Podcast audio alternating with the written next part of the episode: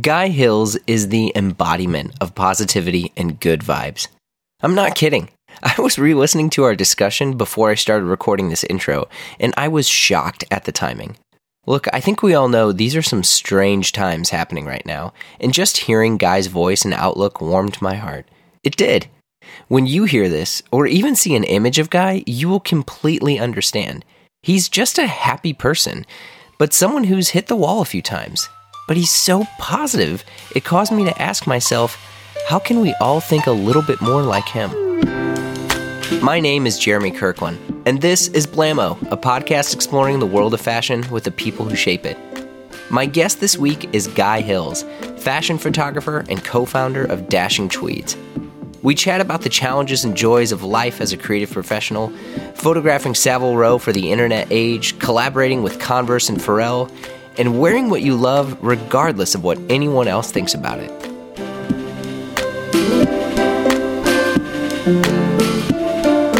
Guy Hills. Um, thanks, thanks for thanks for chatting. How are things? Uh, excellent. Just been in New York um, with the brand with Dashing Tweeds for the last couple of days, and it's been excellent. Yeah, meeting um, meeting people who could be potential agents. Um, I get stopped in the street all the time when I'm wearing this crazy bright coat, um, and I've been to the Premier Vision fabric show uh, been to a couple of menswear shows. Yes, had a great time. Yeah, you are like a perfect example of someone who truly embodies the joy of clothing. Um, I set up the whole brand really just because I love clothes so much and I just couldn't get enough. You know, it's it's kind of addiction, isn't it? And you get sort of you want a stronger and stronger doses. And then um, I got to a stage where uh, I was just sort of had this idea in my head of wanting to really explore some interesting colors to wear and patterns and yeah. Uh, and um, yeah so uh, so the whole brand was set up around my desires yeah i mean I, I, think from the first time i met you you've always had you know this and i say this in loving compliments this flaneur wonderful sort of you know like incredibly detailed uh, looks that you've had but the funny thing is, you know, from meeting you and spending time with you, you're probably the most disarming and laid back person I've ever met. It's it's it's fantastic. That's nice to hear. Yeah, um, yeah. I, I, my philosophy is just to enjoy myself and um, and take life as it comes. But I think actually uh, my father was well dressed, and we had a next door neighbor who was a uh, in the music industry, and he would sort of always be buying new clothes. This was in the seventies, and cast off kind of crazy, colorful seventies clothes, which I would sort of pick up and start wearing. Oh, so really? there was this real fascination from the beginning of just exploring the depths of of you know what clothes had to offer. Yeah, I'm not quite sure where it actually came from, but uh, yeah, I've just always liked dressing up. Because you're you're London born and raised. Yeah, yeah, I'm very parochial. I've lived in the same square mile all my life. In fact, I now live just around the corner from where I went to prep school when I was uh, uh, like ten. So I sometimes bump into friends who um, I haven't seen for years and years in the same area. It's uh, yeah, it's quite fun. Oh my gosh! Yeah, yeah. And then I just went to school at Westminster, which is uh, one of the big London schools. Yeah. Um, so yeah, I lived in this lived in the same um, area, and now actually my shop I've opened it's just just a stone's throw from my family home. So um, yeah. Wait, so wait, what, so why is that? Have you ever had a desire to live other places? And I've travelled a lot around the world, but yeah. uh, no, I think I'm just sort of like the area of London.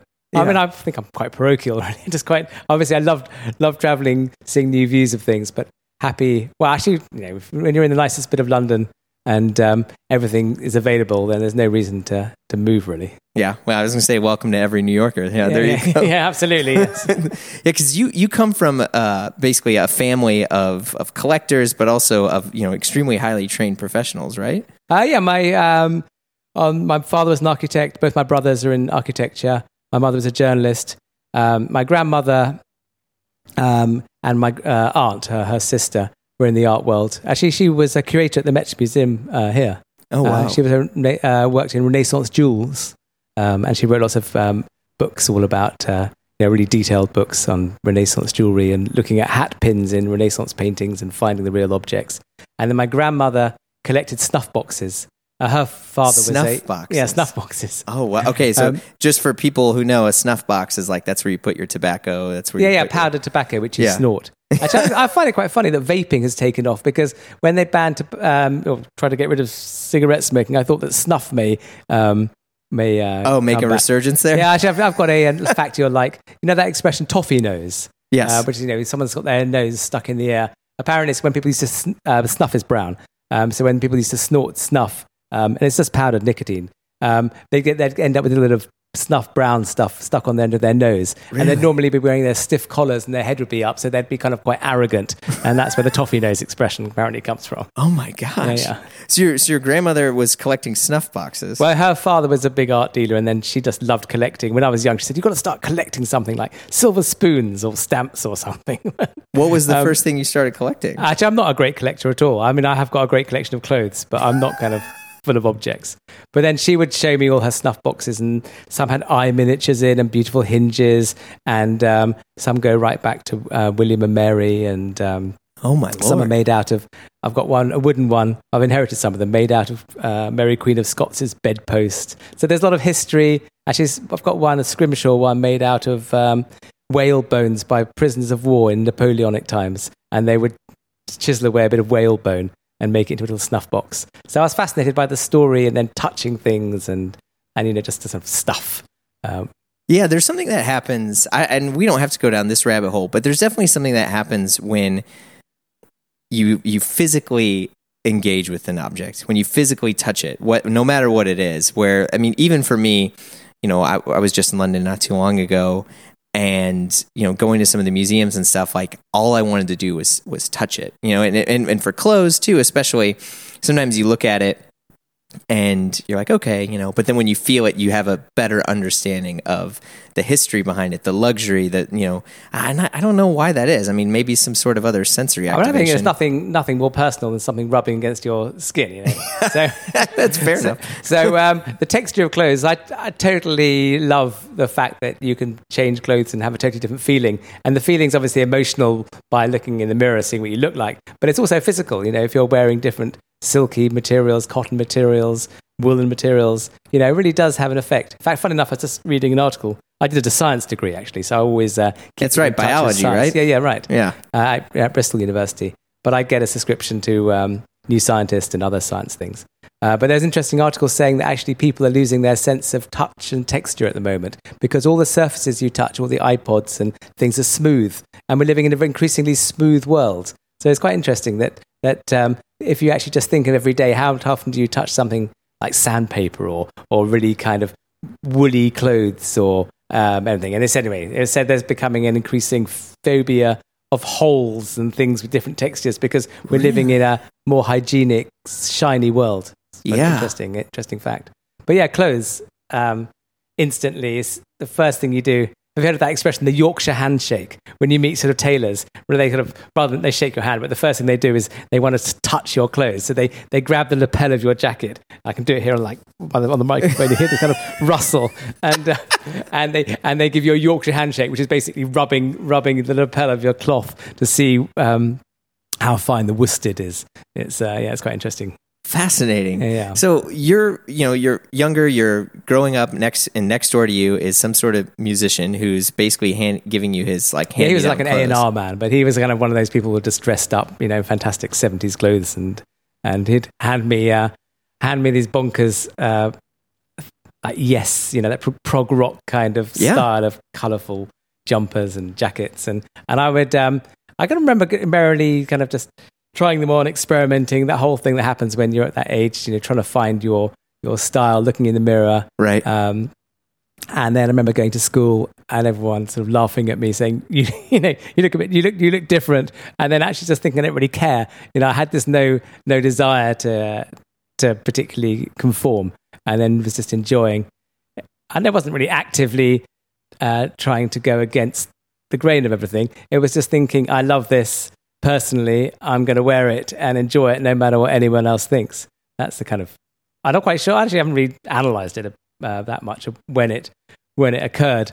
But yeah, it's just almost a devil may care attitude of just as, as long as I like it, I don't really care what anyone else thinks. Yeah, which is kind of a rare thing, you know, especially uh, in an adolescent age in which a lot of people you just want to be accepted, and here you are just, you know, all. In, it sounds like you're just the happiest, just going your own way. Um, yeah, just just if, if I could, I, I was uh, given appreciation um, through my parenting of beautiful things, and if I found something beautiful, then I that was enough. You know, I didn't really feel I need the ratification of um, of other people to say whether it was uh, right or wrong. But uh, yeah, interestingly, jumping uh, years and years to, to a story, then um, I didn't actually realize how rare that was because you start creating stuff Yes. for, a, for a shop, and then there are people who come in and like it, but then you think there's so few men who aren't sheep. You know, there's there's so few who just think I like this, I'm going to wear it and and enjoy it. Ninety nine percent of them. So I discovered kind of you know, as financially um, it was you know difficult. It was in the beginning. Um, so few men just think, "I love this. I'm going to wear it. I don't care what anyone else thinks." But Yeah. it, it doesn't matter what it is because I always find it funny. In the 1970s, everyone was wearing brightly coloured ties, so you'd see the newsreader with brightly coloured, huge kipper ties reading the news because he was conforming with what everyone else was wearing. so, so the funny thing is, it doesn't really matter what it is, as long as you all look like the same as everyone else. Yeah. then it's fine. Fair. So, you know, you go to school, you study biology, but you know, before this, you- were, you know, kind of like this this budding photographer, right? I mean, you're what, like 17, you go away to Australia. Oh, that's right. Yeah, yeah, yeah, exactly. I was got really into photography at school and just fascinated by the magic. I set a darkroom up the other day uh, for my kids, and uh, I just That's fantastic. Yeah, which is great. I rekindled the magic, and you know, with the red light and the black and white, and the pictures coming out, and I was just my heart was beating fast, you know, watching the image come out. And I said to my um, kids, "Isn't this amazing?" And they said, "Yeah, whatever." You know, they're just they're, they're just surrounded by imagery nowadays. But at the, at the time, photography. Um, when I first did it at school, and then uh, an image came, um, I was just absolutely amazed by the the instant creativity of being able to take a picture um, and develop it yourself, and something magical to appear. Yeah. Yeah, yeah, making something like that. But to continue doing it, I mean, because you you had quite a knack for it. So, like, how did just so listeners aware, how how did you get the opportunity to do this uh, this Australian trip? Um, so um, I left school, and actually, my mother was a journalist, so Okay. she bought a camera. Um, she was always uh, writing stories, and they'd send a photographer to cover the, the story. Uh, and then my mother thought she'd get a camera and start taking pictures. And um, then I was fascinated with photography and uh, just started doing it at school. And so I'd borrow her camera and uh, while I was on stories and take pictures for her. And then she was always going, look, taking them to be developed, saying, "Oh, the pictures you took were a bit better than my, than my ones. And they'd get printed in newspapers. And um, then I thought I could earn some money. Uh, just um, I decided to take a year off between school and university. So I just instantly became a press photographer and started working for PR companies and uh, newspapers and just t- took pictures and then rushed back. Um, and I totally undercharged myself. So I was, you know, Yeah. Well, welcome Yeah. to the world of being an Yeah. entrepreneur. You're like, uh, I don't know. How much would you pay? yeah, absolutely. Yeah. um, so then, um, so then I was earning a little bit of money being a photographer, but I really wanted to travel. And there was this uh, society called the Fairbridge Society, and they were sending kids ages ago to Australia. Um, but they had this uh, a- award, this grant, which I then applied for, and I did a photo essay of my life in Australia, and they sent me off to a sheep farm. Um, it was quite funny actually. I didn't know I'd spend all my time with wool later on, but I was on this big sheep farm in uh, near Perth, and uh, yeah, chasing sheep around on motorbikes and um, shearing them, and yeah, it was great fun. And then just documenting it all. And then I just yeah, I did a whole photo essay. I was taking pictures all the time. I was looking at um, photographers I admired like Cecil Beaton uh, and um, Bailey and um, uh, oh, um, uh, Norman Parkinson. I know I was just sort of really exploring photography, taking lots of pictures, but then I was um, uh, constantly snapping. I had an old Rolleiflex as well by that time. right. So I was sort of documenting things, trying to take beautiful pictures. Um, yeah, so it was just it was almost like a real passion that uh, yeah. I was uh, I was exploring. Yeah, Well, it's pretty rare that someone's passion also is something they're good at. You know what I mean? And, I- and I don't say that to belittle anyone, but I know exactly what you mean because I've been trying to learn to sing, and I'm definitely not good at doing that. yeah, it's just like yeah. I mean, so I mean, you're into photography, but you're actually good enough at it that you're being validated by being you know printed in newspapers and Yeah, I guess I was quite lucky, and then uh, and then I really wanted to get into being like a fashion photographer. I just thought it was a day before, days before digital, so it was such an interesting uh, time because there was just it was really glamorous being a photographer then, Yeah. and being able to create an image. It seemed to sum up everything I was interested in. I love making things, like doing things with my hands, something physical, um, but also creating a fantasy which could be come into reality, and that's exactly what photography was for me. Um, and well, the documentary stuff was fine, but I like the idea of thinking of something magical and and making it a reality Yeah. in, in a photograph. So after my degree, which um, I uh, did without a kind of uh, focus on becoming a biologist, it was just uh, more for the fun of university. I um, immediately started working as a um, an assistant to some fashion photographers in London, Okay. and uh, yeah, learning learning the tricks of the trade. And how was that? Oh, it was great fun. Yeah, it was just it was the tail end of the absolute golden era of uh, of photography in the uh, in the uh, early nineties, and um, yeah, it was still still something really cool about being a photographer. There were twenty four hour labs all around London. You know, there's no digital images anywhere, no Right. te- no telephones. Um, it's hard to imagine those times. So just having a picture was something, a beautiful print of a photograph was something special that people really looked at. Um, and I worked for these photographers. I signed up for this. Um, it was quite hard. It's quite competitive. So I spent a lot of time cold calling. Signed up with this company called the Association of Photographers that had a list, a rota of uh, assistants, and then big advertising and fashion photographers would need someone to help, and they would uh, go through the list. And so then it was it was good fun. I would just get last minute calls. It was always last minute. Um, and then um, and then a photographer would need an assistant, and you'd go off and be on a film set photographing Catherine Zeta-Jones or uh, Bill Gates. I remember helping to photograph, and um, uh, Arnold Schwarzenegger, and yeah, other film stars. Uh, so I kind of learned a lot of the skills. Actually, one of the first jobs I had was a big advertising shoot, and it was for um, Heineken, and it was a huge studio. It had three horses, thirty people, a couple of dwarfs, some snakes, and tents, and everyone was wired up with a wire down their arm, and a little light bulb. Um, they were holding a, a a glass of beer with the light bulb that shone through it. It was all, you know, no the retouching you see now, and the effects didn't really exist, and everything had to be done in one shot, shot in a huge 10.8 camera. Yeah, it was, it was exciting stuff. That's incredible. Yeah, yeah, good fun. And you're like, you know, I mean, you're getting all of this like thrown at you. But what's interesting to to jump back one second, I mean, just just the idea and and the will and the drive to do something like that and feel confident enough to put yourself out there is a really really big and bold thing. Well, that was a thing that actually my mother taught me um, because she was a freelance journalist, and you know, anyone who has a passion and then wants to try and make some money out of it has to get through this block of just the marketing side of things. Yeah. So, uh, so when you're really young, and then this, the whole cold calling and just chasing, and it was competitive to try even get your get your foothold in.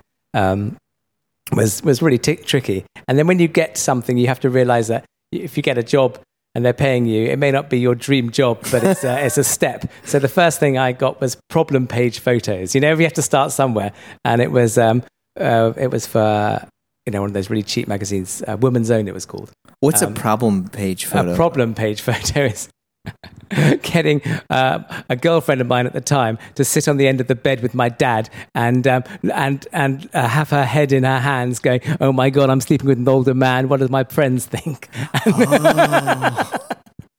so you're staging these things. yeah, I had to stage them.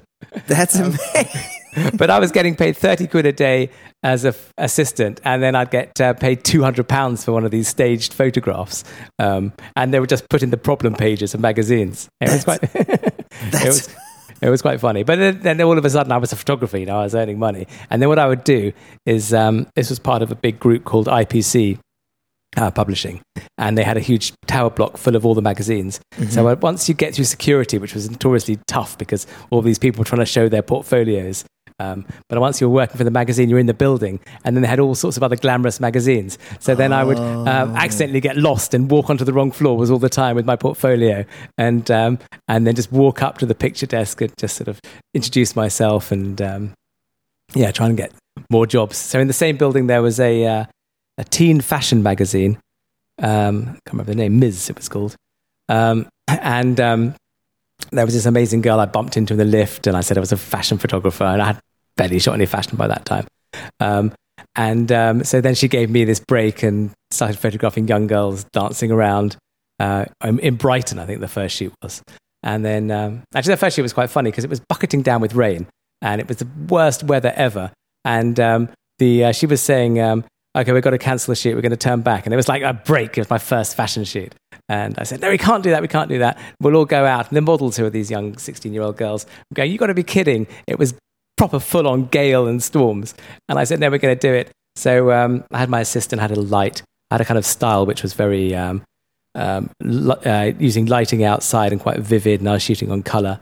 And um, and uh, we went outside, and the girls just couldn't believe they were out in these wild conditions. They were laughing their heads off, and I was getting blown over, and they had a bag of chips. And the picture's just so good because there was no nothing false about them. And their models were just genuinely kind of just totally amused that they were being blown away on the beach.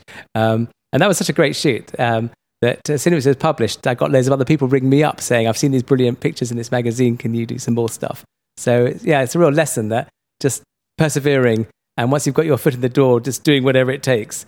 Uh, yeah, a good way to start. Well, whatever it takes is is the key right there, and because I, I, think you know, uh, not that I'm some expert or anything, but people will often ask me, and it's like, hey, how do I get to here? Or you know, or I'll talk to other people, and and here is a place where like that equals success or that equals no compromise. Maybe I'll, I'll, that's a better phrase. And I think a lot of people forget all of the different steps uh, a creative or an entrepreneur takes to get to a point and to where they fear they have to compromise you know, or to where they don't have to compromise at all, or or compromise very little to create their craft and, and, make something successful. And maybe some of it has to do with the fact that we're in a, a world where so much of of what people see we do is really like curated by the person that's showing them where it's like oh actually all i do all, all day is i sit and i talk to fancy people and i hold microphones and then i get in private cars and it's like no i also have to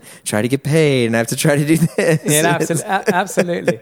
but uh, that's a good point the idea of just starting um, out with a view to becoming big, but then being content with where you are. Because you meet loads of people and they don't even want to put the hard work in; they just want to go straight to the exactly to the top. But I think in the digital world, it's, there's so much digital stuff. Then people think they can bypass it um, more easily. Whereas um, in the tailoring world, you get people who start at college and they start as an apprentice, yeah. and they realize they've got really got to put the work in before they they get anywhere. Yeah, yeah, and also the drive to to to accept something because you weren't like, hey, I'm going to be a fashion photographer, and my first shoot is going to be the front cover of I don't know Q or you know Rolling Stone or whatever like that, you it sounded like you were going to any place and you're saying, "Hey, this is me. Let me give me a shot. Let me try to do something." Yeah, absolutely. Because the passion's inside you, isn't it? So it's it's if you're doing something that you love um, and you've got a kind of vision. In a way, it doesn't really matter what it is you're doing to start off with, as long as you're doing um, something you that you really enjoy. So even if it's for a, a, uh, beginning teen teen magazine with the circulation of 17 year olds. Um, or actually 13 year olds, I think this one was. um, but it, um, if you're doing it and you're doing your best and you're trying to fulfill uh, some inner desire, then uh, then that's a you know a good start. Yeah, um, you, you can't really uh, you can't ever think through the process feel that you're not um, you're not happy with what you're creating. Yeah, if, if you're creative. Yeah, um, I mean, I think though, if I look at they look at my old shots when I started out, and then look at other shots, they all they stand on their own, no matter what the uh, you know what the market is. Yeah. Do you still shoot? Uh, yeah, I shoot all the advertising for the brand, and that's the thing I like now for the Dashing Tweeds brand is creating because you I created the brand from scratch, and the brand, um, well, it is what it is when you when you see it, but you can identify. Um, you can identify it very quickly from looking at the images I've created. The idea of um, uh, giving more color and texture to men and just sort of fulfilling this gap that I've sort of identified in the in the market. Yeah. And this I mean and for dashing tweeds too and like this wasn't something that was oh it was always the goal to create dashing tweeds it were you know I, w- I worked my fingers till they bled to, to create this thing i mean because it, it, it sounds like this kind of happened from a photography assignment right um, it's a it's a personal voyage um, the whole it, it's it, it does start. I guess the journey starts when you're a teenage boy looking in front of the mirror, going, "Who am I? What I want what. I, what I want to be?" And then you're not quite sure, and you say, "Let's experiment with this. Let's experiment with that." So I think the whole of I've never really had that big division between a career and my life. So I've been very, very lucky to to embody my personal journey of of discovery and creativity, and and be able to turn that into a into a brand rather than, as you were saying, thinking here's an end goal, let's just try and get to it. I Yeah. think it's a, it's a process of um, of evolution of you know of of these of these ideas. How do you stay happy at every part of your life? Because I think that's something that I wrestle with a lot. Um, I think I mean I um, I didn't come from a happy family. I mean, they had- my parents got divorced and they were f- shoot, fi- uh, fighting all the time and throwing things at each other. Jeez. So um, so it was um, yeah, it didn't grow up. Um, my first early days weren't that happy. But I was trying to shrug it, shrug it off. But um, that's that's not really the point. I think the point of being happy is just being uh, if I feel there's a creativity inside me and I like making things, and as long as I'm making something or doing something that I think is good or could potentially get better, or there's a beginning of a journey and you could see the progress, then that just there's nothing that makes you happier than uh, Yeah. than, than doing that. So if I'm not, if I'm, if I was stuck in isolation, um, not being able to communicate with people and not having any ideas, then I'd become totally miserable. Yeah, same But- here. But I, but I feel that there's a, um, that there's always something I want to explore or do. I mean, I feel sorry for people when I meet them and you say, "What do you want to do?" and they say, "I've got no idea." I say, "There must be some idea," um, and they go, "No, I've got nothing." And you know they're going to end up being miserable. Um, Yeah. some of those people are miserable, and then you say there must be something. But for me, I've always there's always been that, like a feeling inside of something that I want to experiment with, um, improve, uh, create, and you just do one step towards creating something, and then you look at it and you go, "That's not bad. I could probably do better." But um, that's made me happy. I'm gonna have another go, and that'll make me happy. So yeah, I think um, that's uh, that's very important to be true to yourself Yeah. um, and to to constantly um, con- well for me just to constantly kind of create things and uh, and enjoy them. Right. So you you jump back. You're you're shooting for magazines, and you're shooting for bigger and more fancy magazines. Yeah, I got to doing some really great shoots. Yeah, yeah, I was shooting for Jaguar magazines and Cartier and had amazing shoots with beautiful models around the world. And I was the main photographer for this quintessential magazine, which is lifestyle thing. Had a regular column uh, clubbing around the world with uh, Freddie Windsor. Would go clubbing in Moscow and Beirut, and then I'd be shooting crazy fashion stories. Yeah, it was great, great fun. Um, but then uh, I got married. Um, I had to cut my uh, honeymoon short by a couple of days because I was offered a, uh big shoot for Range Rover in LA, which was good fun. Um, my wife wasn't that impressed. It sounds like you married the right person. Then. yeah, yeah, my wife's amazing. Yeah. I mean, that's the best thing about being at university was uh, was having met her. That's awesome. Yeah, Yeah. it was, that was one of those. Well, that was uh, just a romantic love story. I just saw her the first day at university, sitting on the window of this um, hall of residence, and she was on this first floor window. It's just literally love at first sight. Oh. But she wasn't interested in me at all. So that was. Uh, I know that feeling. that, that took a, quite a long time. Uh, that story. So you get married, and you're you're you're now kind of trying to alter your career a little bit in terms Yeah, of your absolutely. travel. So, uh, so then, um, and then I had another fashion shoot uh, for three weeks in Rio, and the bus would turn up with models and stylists, and we'd go, um, "Let's go off. We're going off to Rio," and I'd jump down the house with a massive smile on my face and say bye to my wife, and she'd say, "At least you can pretend not to smile." As I was kind of saying, "Bye, see you in three weeks." Uh, actually, on that particular shoot, she, she came out. I was gonna say, yeah, there you yeah, go. which was fun.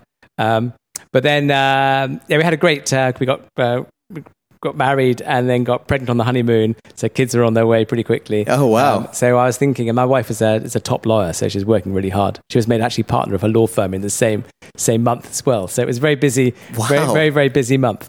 And um, so I was thinking that uh, yeah, all this traveling was not was not going to work. And actually, Yeah. tell you the truth, there was a, a change in the uh, digital photography had just come in. Magazines were paying less. The work I was doing at that level of fashion, um, it wasn't like you know Vogue top covers. It was uh, commercial work. So I was Yeah. shooting um, Mail on Sunday, You magazine. Um, I mean, well paid, fun commercial fashion, uh, doing stuff for Tatler. But it was becoming quite samey. You know, it's just the same Right. same stuff. And then there was a real realization. Um, uh, I didn't actually realize it for years and years. I thought I was photographing beautiful girls on beaches. It only really occurred to me that I was selling bikinis you know, after after a long, long, long time. Um, so I kind of had enough of enough of that. Yeah. Um, I was, but I, photography was my passion. So I was uh, looking for some work in, in London. And um, I was actually walking down Savile Row and I bumped into Andrew Bolton, who's now um, a curator at the Met costume department. Mm. And he had just been speaking to Anda Rowland, um, who owned Anderson and Sheppard. And um, she was particularly clever because she had had a career in marketing for uh, uh, Dior, I think it was. Yeah, Um, she was doing the at the Estee Lauder and Lauder. Oh yeah, yeah, absolutely, and which Yeah. is which is the toughest, toughest uh, you know marketing you can get because the product's you know inherently worthless, Yeah. um, and and it's all marketing.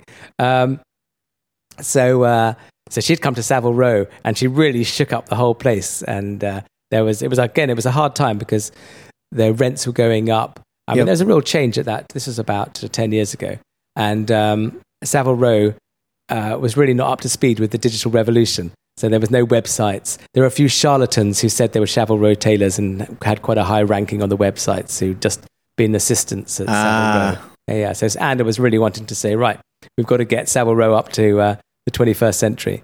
Um, and um, so um, they had this idea of forming an organization called Savile Row Bespoke. They got 13 of the top tailors um, together. And then the idea was like, uh, it's like marketing champagne, really. So you have, you promote champagne, you have all the houses, the Taittingers and the Moes. So you promote Savile Row to protect Savile Row. And then you have all the um, Anderson Sheppards and uh, Huntsmans and Henry Pooles. Um, so I had this amazing job. Um, uh, Andrew was just speaking to Anne. Anne was asking if he knew a photographer. I was shooting a story uh, for a um, um, uh, magazine. I can't remember which one. Uh, in Savile Row. Actually, it was quite an interesting story. It was the new and the old guard. So I was photographing Ang- Angus Cundy at Henry Poole, and I was photographing Oh my um, God. Brandelli at uh, Kilgour as the young kind of buck. Um, anyway, I was just in the in the row with my camera and bumped into Andrew, and then he said he should speak to Anda. She's looking for a photographer. So I went round the next day um, and uh, and said, "How can I help you?" And she said, "Well, we need to do this huge website for the uh, Savile Row. It will involve uh, photographing every single tailor on the row." And I didn't believe it. It was like completely my dream come true because. Um, you know, I love clothes, and this was and I was far too scared to walk into a Savile Row tailor, and, and there's no way I could afford the clothes, particularly at the time. So the idea of actually being able to have carte blanche to walk into all the tailors was was just incredible for me. Hello. Are you a fan of the pod? Are you a friend of the pod? Have you heard of our Patreon? Join the Blam Fam. You'll receive access to exclusive bonus pods like our recent revisit with Sid Mashburn, our upcoming miniseries with Mr. Mort, and our community Slack group. You also get invites to members only events and more. There is so much good stuff. But best of all, you're supporting the show head over to patreon.com forward slash blamo and join the Blam fam. All right, we'll see you there. Yeah, and also, I mean, you were taking pictures of everything that they Absolutely, were. yeah, yeah. And I'd just gone digital as well. So I'd bought my first digital camera. So typically, when I was shooting fashion, I was spending five hundred pounds a day on film and processing, and all of a sudden, that there was no expense at all. It was just my time. Um, Right. So um, I uh, I had plenty of time because just got married and just got a house, and I wasn't traveling so much. So it was ended up being five years' work, and I just uh, went into all the tailors, photographed all the archives, just looked through everything, and they just left me alone uh, with my camera. The actually the idea which Anda liked when I was uh, going into Savile Row to document it and pres- I, was the first person really to present Savile Row to the public um, on this website. And I was working with this journalist James Sherwood, so it was a fantastic job. Of saying, right, you've got to show the world what Savile Row is, and everyone's first impression is, oh, you know, really old, two hundred year old tailors, fusty, dusty. And I'd seen some other pictures photographing Savile Row, and it was all raked yellow light, bit of dust on the archives. you, Right. know, you know the kind of thing. Um, and I thought, well, you know, I've, I love um, fashion and clothes and brightness, and I had a photographic style which was kind of using um, high saturated film and bright flash and things. So I thought, well, I'm just going to shoot Savile Row as if it's one of my fashion shoots with ring flash, uh, bright lights, really make it zing and look amazing. So I was photographing everything um, with these kind of ring flashes, bright lights, um, very kind of high color, and everything just sang and jumped out. And all the old Wow. dusty Red Army uniforms, just I shot them against um, other fabrics, and they just you know just popped.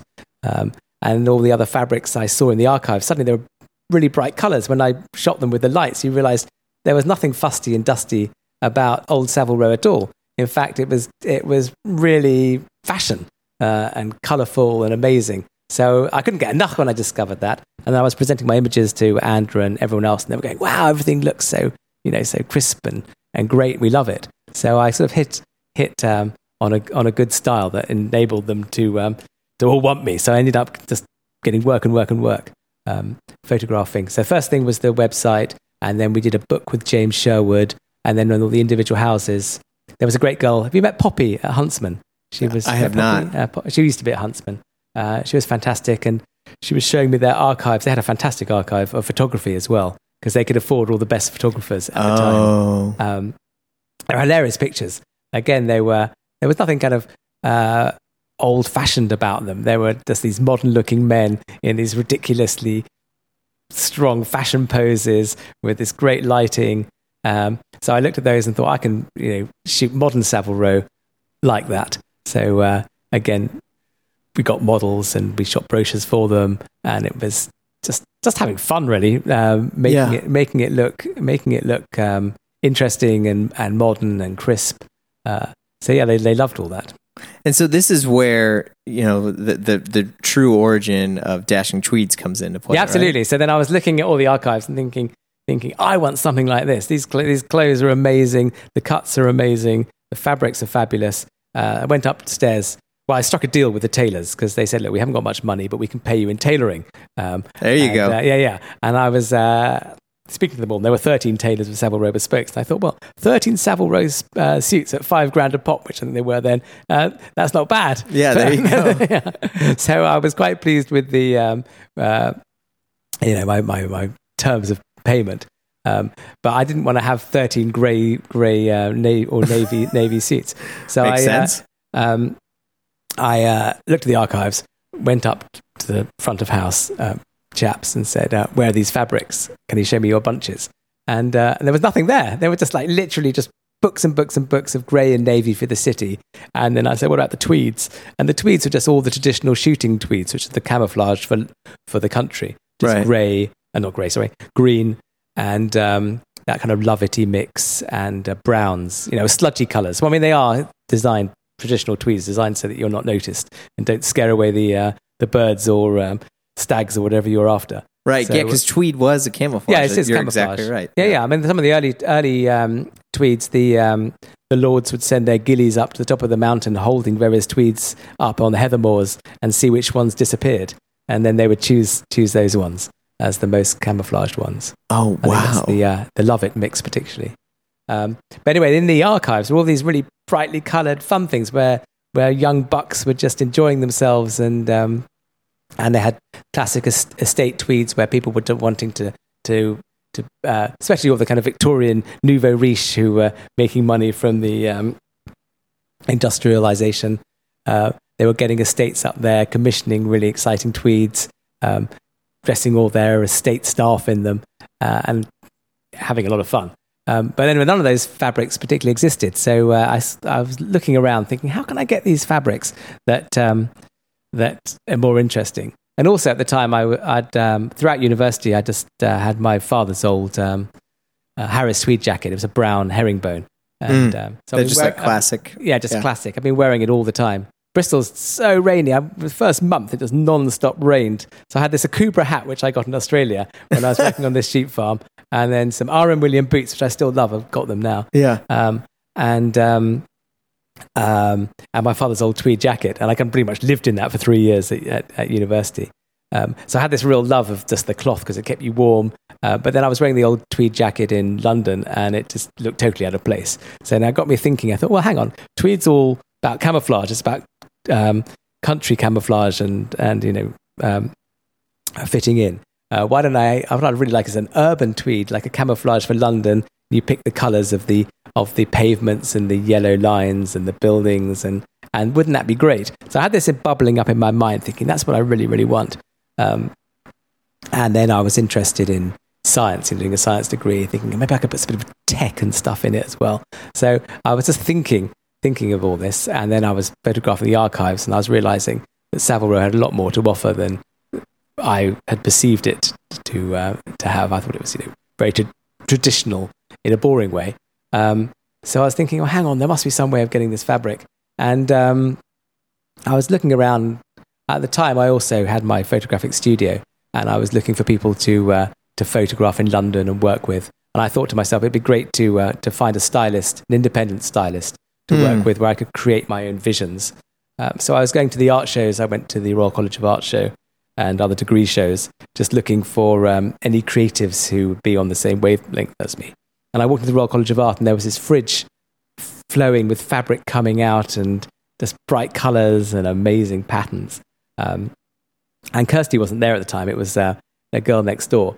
Uh, I think I was wearing a uh, I was wearing a Kenzo suit. I remember a really uh, Kenzo, there you go. yeah, Kenzo printed linen suit, which I'd bought in a sale, which I loved. Anyway, I left a message, and the next day, Kirsty got a message from her friend saying, A man in a crazy suit said he loves your fabrics and wants to work with you. So, Oh, that's awesome.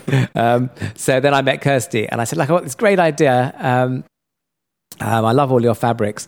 Um, can we use some of them for a shoot? Because I want to shoot some more of my own sort of fashion and like the Savile Row stuff. And maybe you've got some stuff, some fabrics I could um, get something tailored out of. Um, and um, she said, Well, I haven't got any fabrics for you to, to, to wear, but maybe I could make one. I said, Well, I love this one that you've just designed. And it was like a chevron um, uh, with exciting uh, purple and yellow and it, look, it's, it was elegant. It sounds you know, all these colors. It's hard to describe how elegant it was. Um, anyway, she said, "Well, I'll tell you what. I'll speak to the uh, instructor, the um, technician at uh, the Royal College, and maybe he'll let me uh, do a bit of work, and I can create this fabric for you."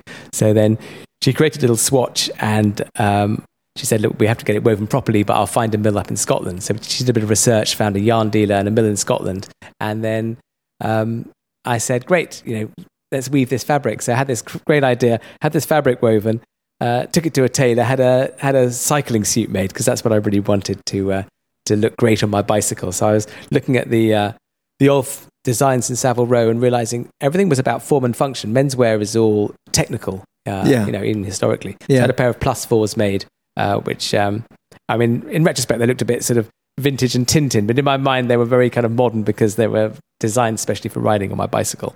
Um, and um, anyway, I love that. Just I love this suit. It was just uh, absolutely fantastic. And the tailors enjoyed making it because they understood uh, where I was coming from, and it was obviously you know a true bespoke piece. Yeah. And um, and that was the beginning. Yeah, yeah. Then I just became ad- addicted and thought, hang on, hang on, I'm onto something here.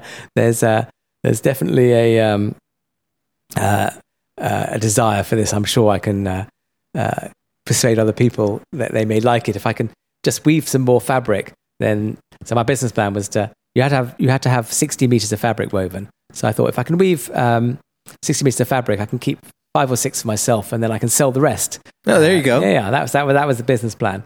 And then I had this idea of the urban tweeds. So I said to Kirsty, I'll go around um, chipping up yellow pavements and picking up stones and color sampling London, and then we can use that for a design for uh, for a new urban tweed. And Kirsty said, "Yeah, great." But I've left uh, the Royal College. I can't do any more work on the looms. Right. Um, I said, oh, so I was a bit downhearted because I was I was so excited with this first tweed. And then I said, what happens if I buy you a loom? You know, I was kind of so, so obsessed by Yeah. this idea.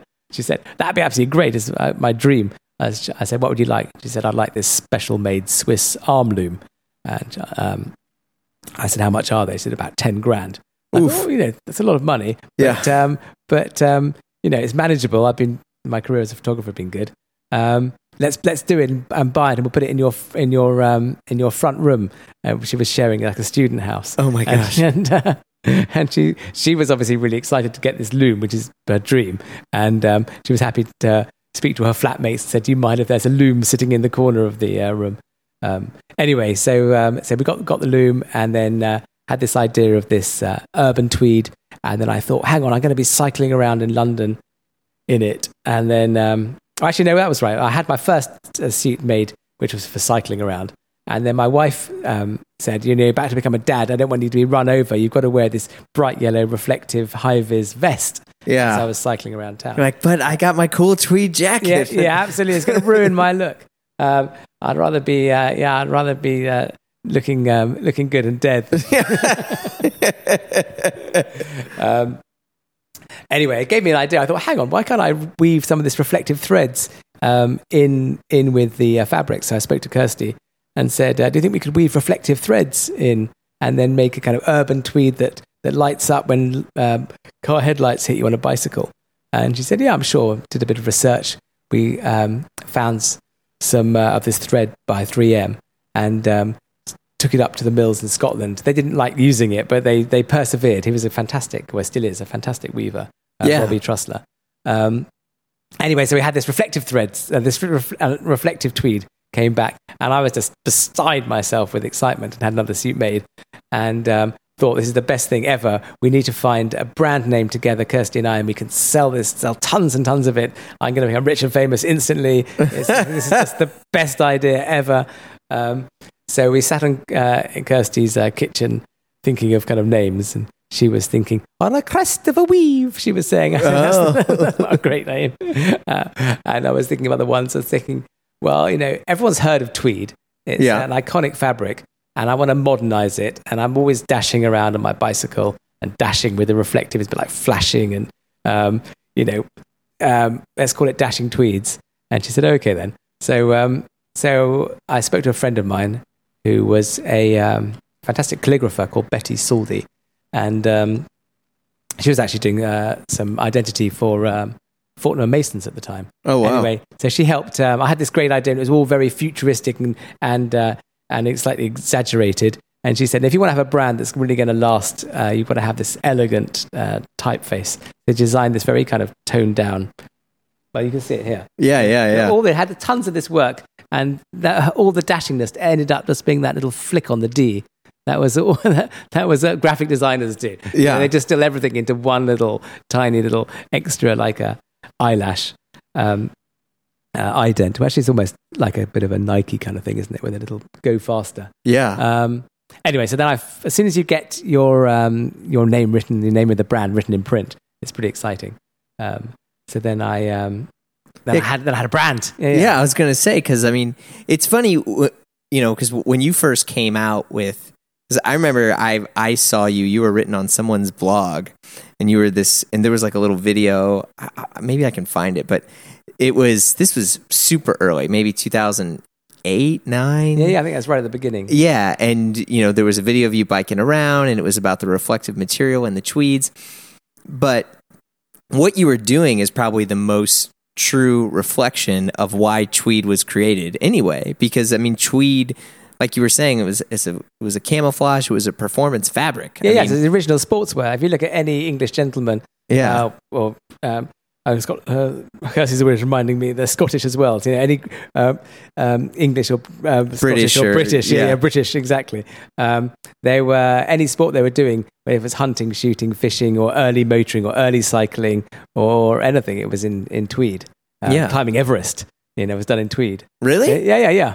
Oh Um, wow, Edmund yeah. Hillary rolling up in tweed. Yeah, absolutely. I mean, it's it's even now the that um, New Zealand brand Icebreaker with the fine merino base layers. The Mm. top athletes are using it for um, for endurance um, climbing. Yeah, So yeah, yeah. So um, I mean, wool hasn't really ever been bettered uh, for for a lot of a lot of high performance things. yeah, Uh, yeah. So tweed is the original sportswear. So exactly. So the idea of modernizing it is not as crazy as you uh, no, as you think. No, not at all. I mean, and I, I think, you know, and this is where, you know, I I remember seeing like the designs that you had, and like for me, you know, my idea of tweed it was still very new and foreign to me, and so I just thought like, oh, I don't know, like maybe a a British person that's hunting or something like that. But you had it, you know, because did you help start the tweed run? Yeah, so at the time, so I was just on my own little. I mean, you may have guessed talking so far, I've just got this own creative bub- bubble and just anything I'm passionate about, I just sort of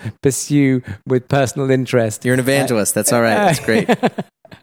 and um, so I was just on this own, my own little world. And all of a sudden, I, I was actually uh, also in my going, back a few years. I was working as a bicycle courier, um, just to earn, some- Oh, money. okay. They were cool times. It was again. It really dates you. Was before um, any uh, any computers and things. There were a few fax machines, but if a bit of paper wanted to be taken from the West End to the City of London, it was done on bicycle couriers, and there were rows and rows and rows of bicycle couriers. And I would, uh, you just pitch up to a company, they give you a radio and a bag. Um, I think I worked for a company called Just in a Tick, and um, and then you were off bicycle couriering, and then there was a real scene of these kind of people on bikes, and there's some on fixed wheel bikes, which were just a. I think they came from New York actually. The first idea of Yeah. people riding fix fixies. Um, so yeah, there was this proper kind of scene, and I was on the fringes of it. I'd been on when I on my way back from Australia. I went uh, via Bali and bought some crazy batik clothes and Oh, had some pink. Converse. And it was the kind of beginning of rave, well, in the middle of rave. So there was so much color around. It was just such fun times. Um, so um, yeah, it was uh, it was a colorful, fun time, and cycling was like a really big, big thing. So I was on the edge of that community. Um, and then um, jump a few years um, to when I created the reflective tweed. I was aware that there was this kind of uh, still this kind of hub of uh, couriers racing each other Yeah. and um, and forming these little kind of um, different clubs. And so one chap called Ted, he'd um, got together with his friends and formed this tweed run, and it was uh, it was a lot of humour in it because it was that was towards the end of the rave scene, Right. and um, then everyone had been.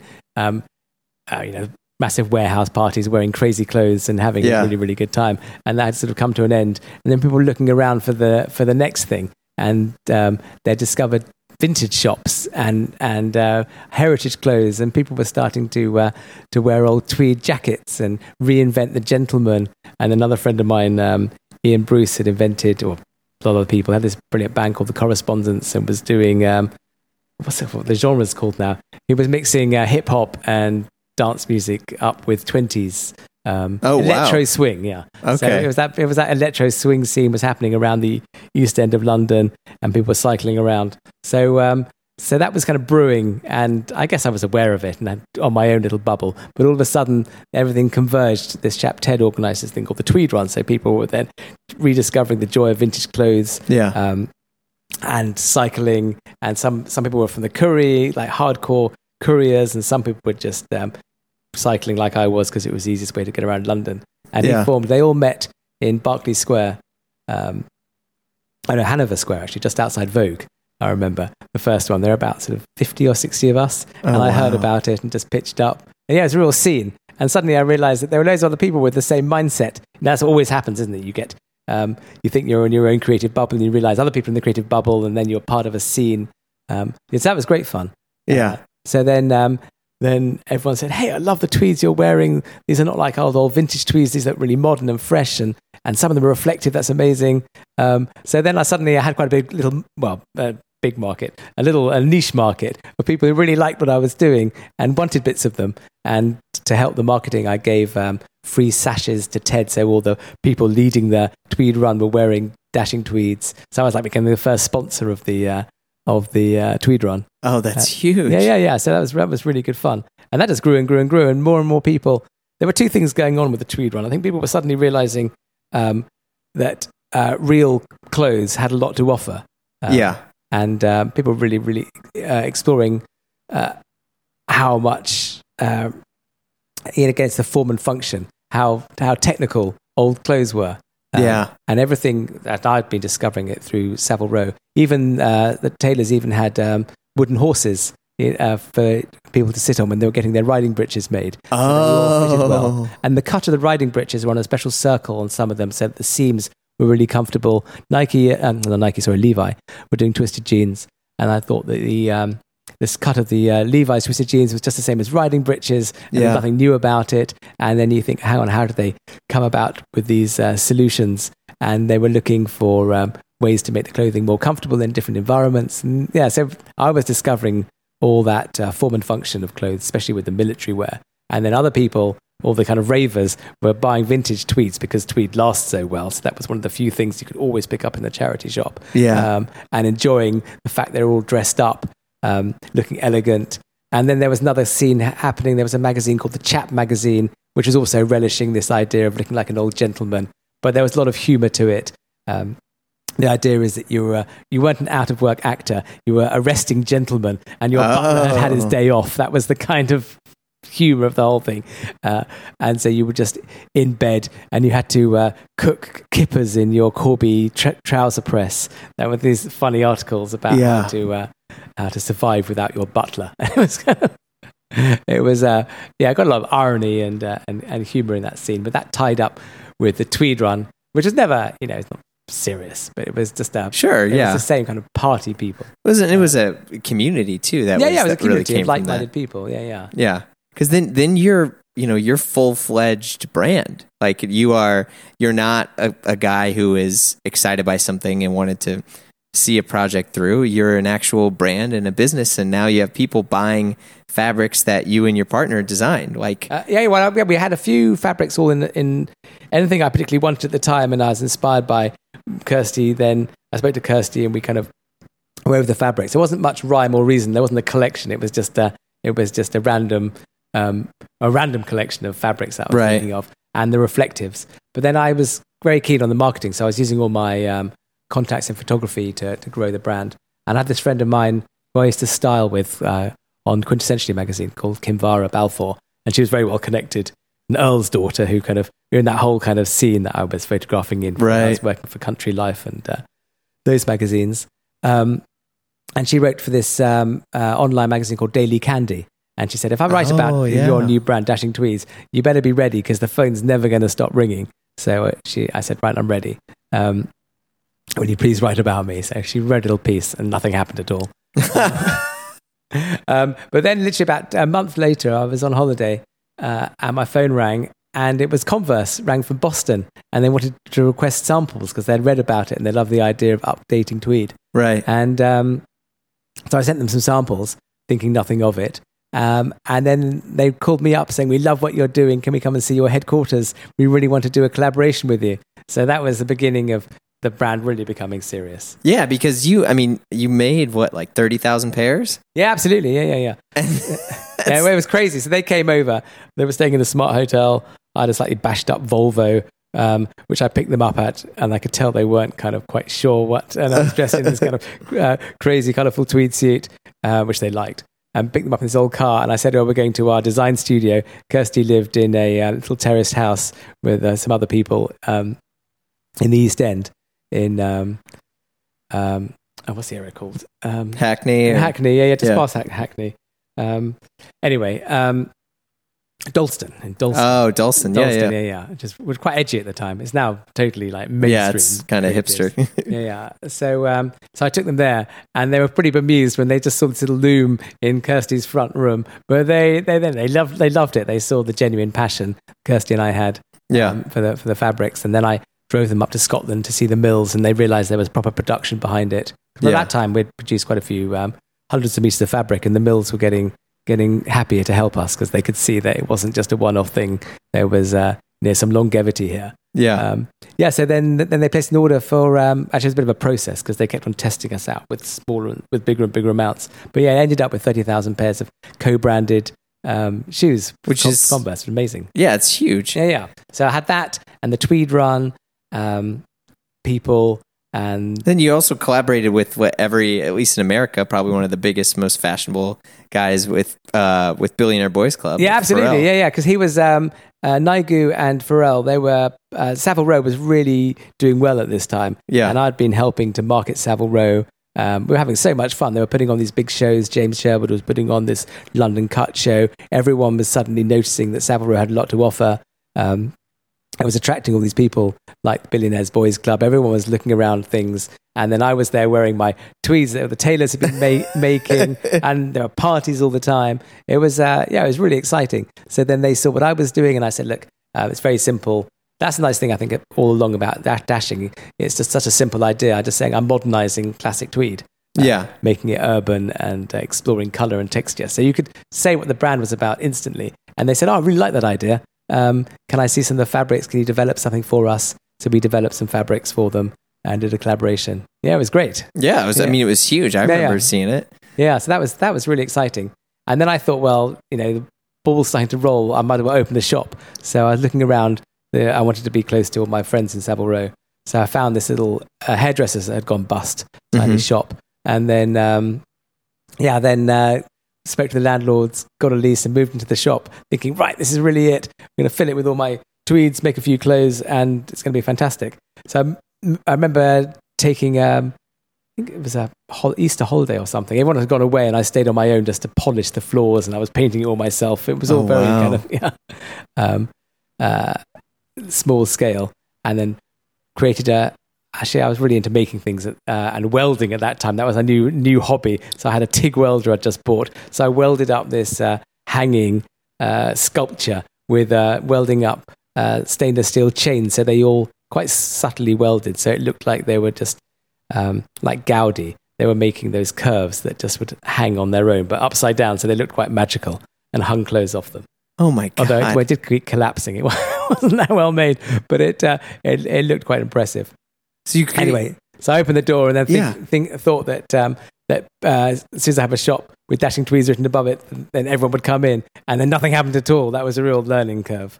So wait, so what do you do when that happens? Because you're so positive, you're so happy, and it sounds like you definitely hit a wall a few times. I mean, what uh, what told you to keep going? Yeah, yeah. Well, that was uh, that was quite depressing. So you open it, you you've had a bit of success, and you've got people buying your fabrics, and then suddenly you've got this shop full of stuff, and you're just actually growing up. I've always thrown parties. I just love having parties, and I remember. Um, Going to a friend's party. Actually, my parties were always a great success. Everyone turned up and they were fantastic, and then you have a taste for more of them. I remember going once to a to invite to a friend's party, and there was no one there, and it was like the nightmare scenario. I said, "Where are all your friends?"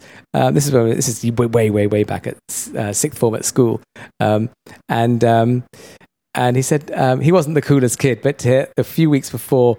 Um, his parents were away, and all the cool kids said, "Let's go to this person's house." All the parents were away. Let's have a, and a wild party. Right. He thought he'd try and repeat it, and no one turned up. And it was him. I was a friend of his.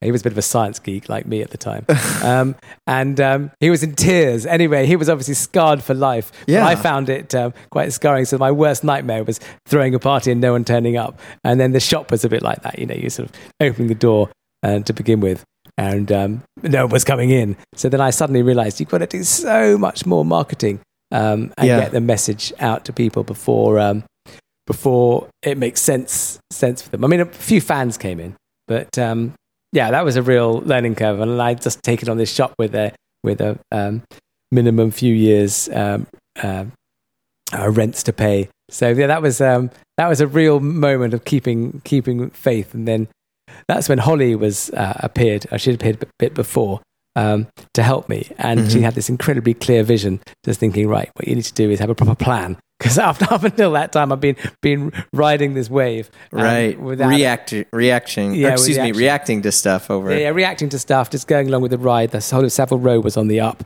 and I was part of the whole party because I was creating all the images for it Yeah. um, and getting paid, uh, getting tailoring, and um, and I was selling some of the cloths I'd made. I'd done the Converse thing, and suddenly I had this shop, and then no one turned up. So it was, uh, yeah, it was a real learning curve. yeah. um, Sounds like you started a podcast. Um, yeah, that's what I needed actually. And then also I'd run out of favors with my friends who I would been photographing for in the magazines because uh, um, when I'd been working for them, uh, they said, "Yeah, it's great that you're not doing so much commercial photography with magazines, but we'll run a little article for you." So Yeah. I had um, I had the cover of the Sunday Times Style, which was really great.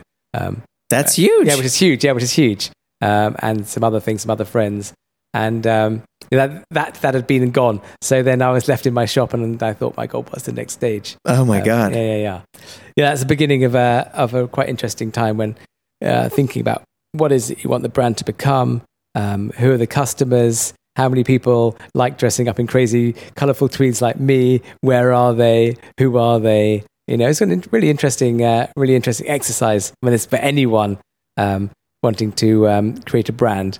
Um, thinking about who their customers are Yeah. so, and I hadn't, uh, hadn't really done that before. I'd just been thinking about what I wanted. Um, uh, so that was uh, that was a whole whole new process, really.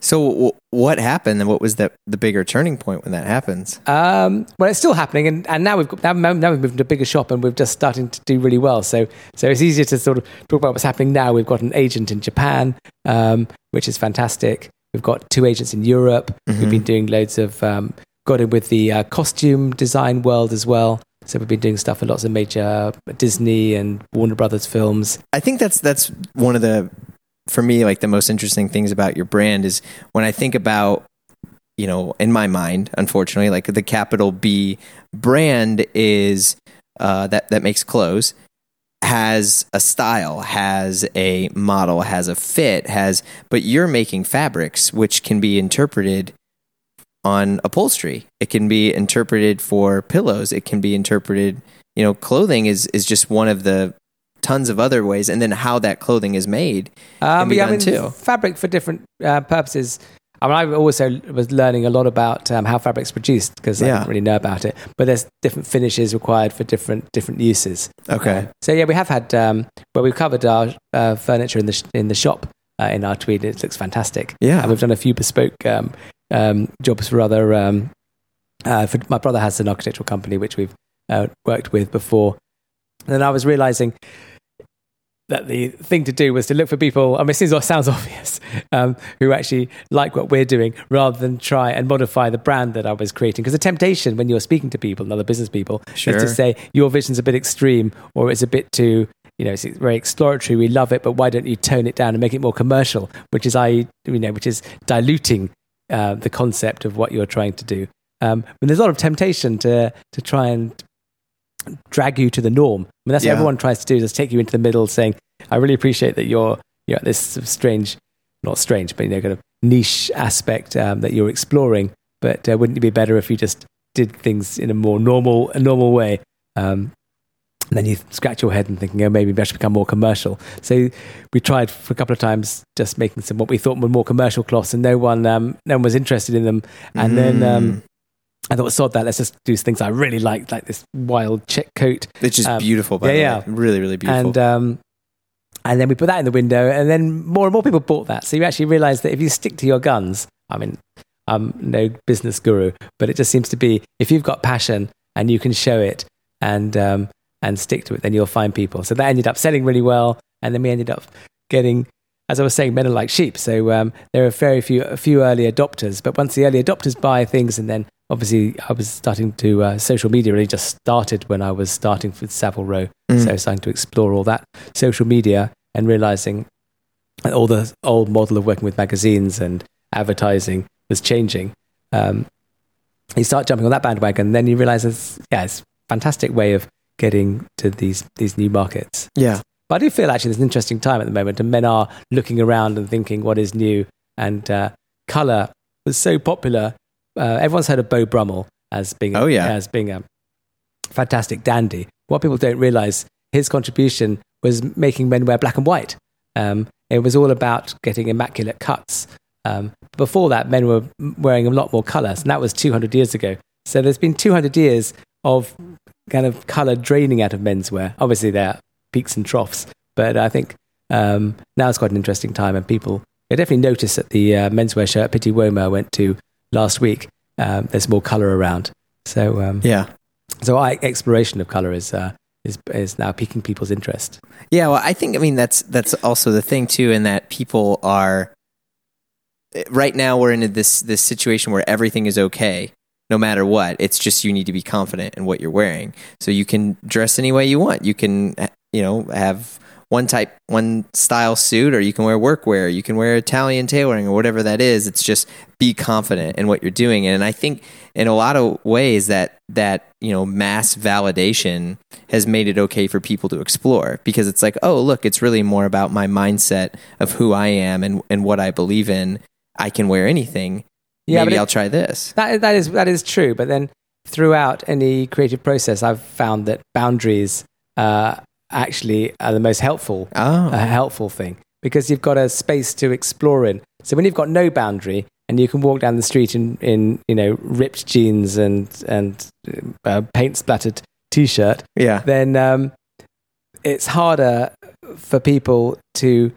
Oh, and, and you can look at uh, heritage, um, vintage things. You know, you get a lot of people dressed up in immaculate shirts and suits and ties, thinking that they're from the Edwardian period. But then it's harder for people to to because there's no boundary for Ah, them. Um, they want to be able to understand you yeah, yeah. To well, I mean, just personally, if you're just uh, thinking, what should I, what should be my style? Going back to when I was a young teenager, thinking what were my influences, and um, uh, it wasn't such a scruffy time, and everyone was people were still wearing. My grandmother was always saying that when she was um, younger, you couldn't leave the house without gloves and a hat. Um, and let alone, you know, obviously everyone wearing pinstripe suits and bowler hats in the city. But in even when I was growing up in the seventies, there was still more people wearing suits and more um, formal formal clothes. And now it's just got s- so informal. It's uh, it is difficult for people to to try and latch on to to different trends. I think Yeah. because they don't have to.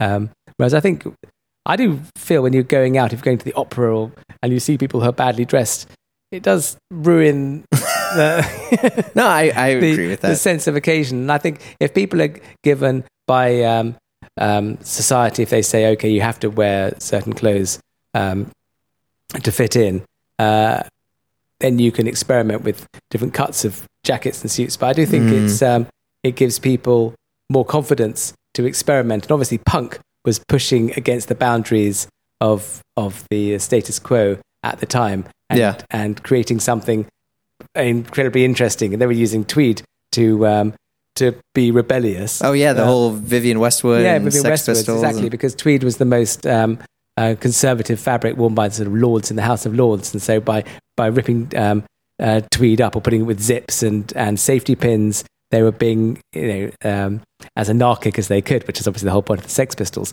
But without the the boundaries of the society, then it's quite hard to be anarchic. And now you haven't got the sort of boundaries of having to wear a hat and gloves and coats and um, ties and everything outside. It's you can't rebel anymore into being into being um, you know less dressed. right. Um, um, so so it's, so you don't see. I went to this trade show yesterday when I was up here. It was a streetwear thing. There's nothing interesting. It was just t- jeans and t-shirts. There was it wasn't like punk stuff or you know what I mean. It wasn't anything. right. There was there was there was no statement.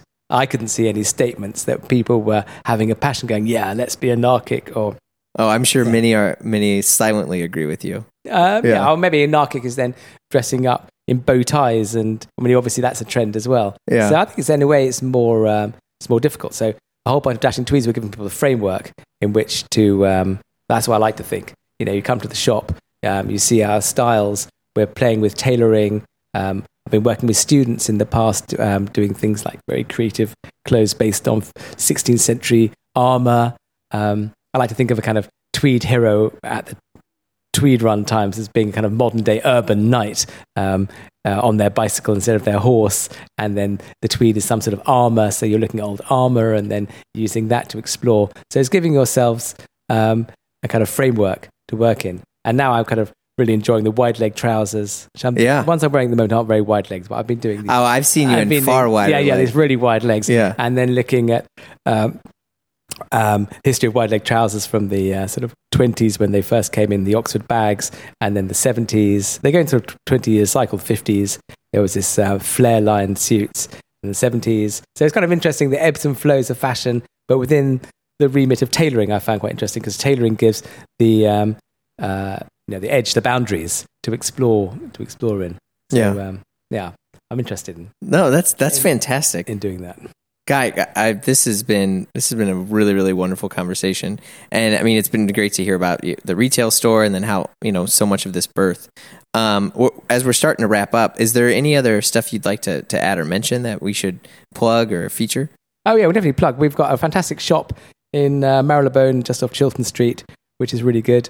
Um, we're doing uh, collections twice a year, so we've got a fabulous spring summer collection out now, um, and um, autumn winter collections. We're constantly creating new collections. We've now got a totally stock supported bunch of all our classic designs, which we've created for the last ten years, which are selling really well.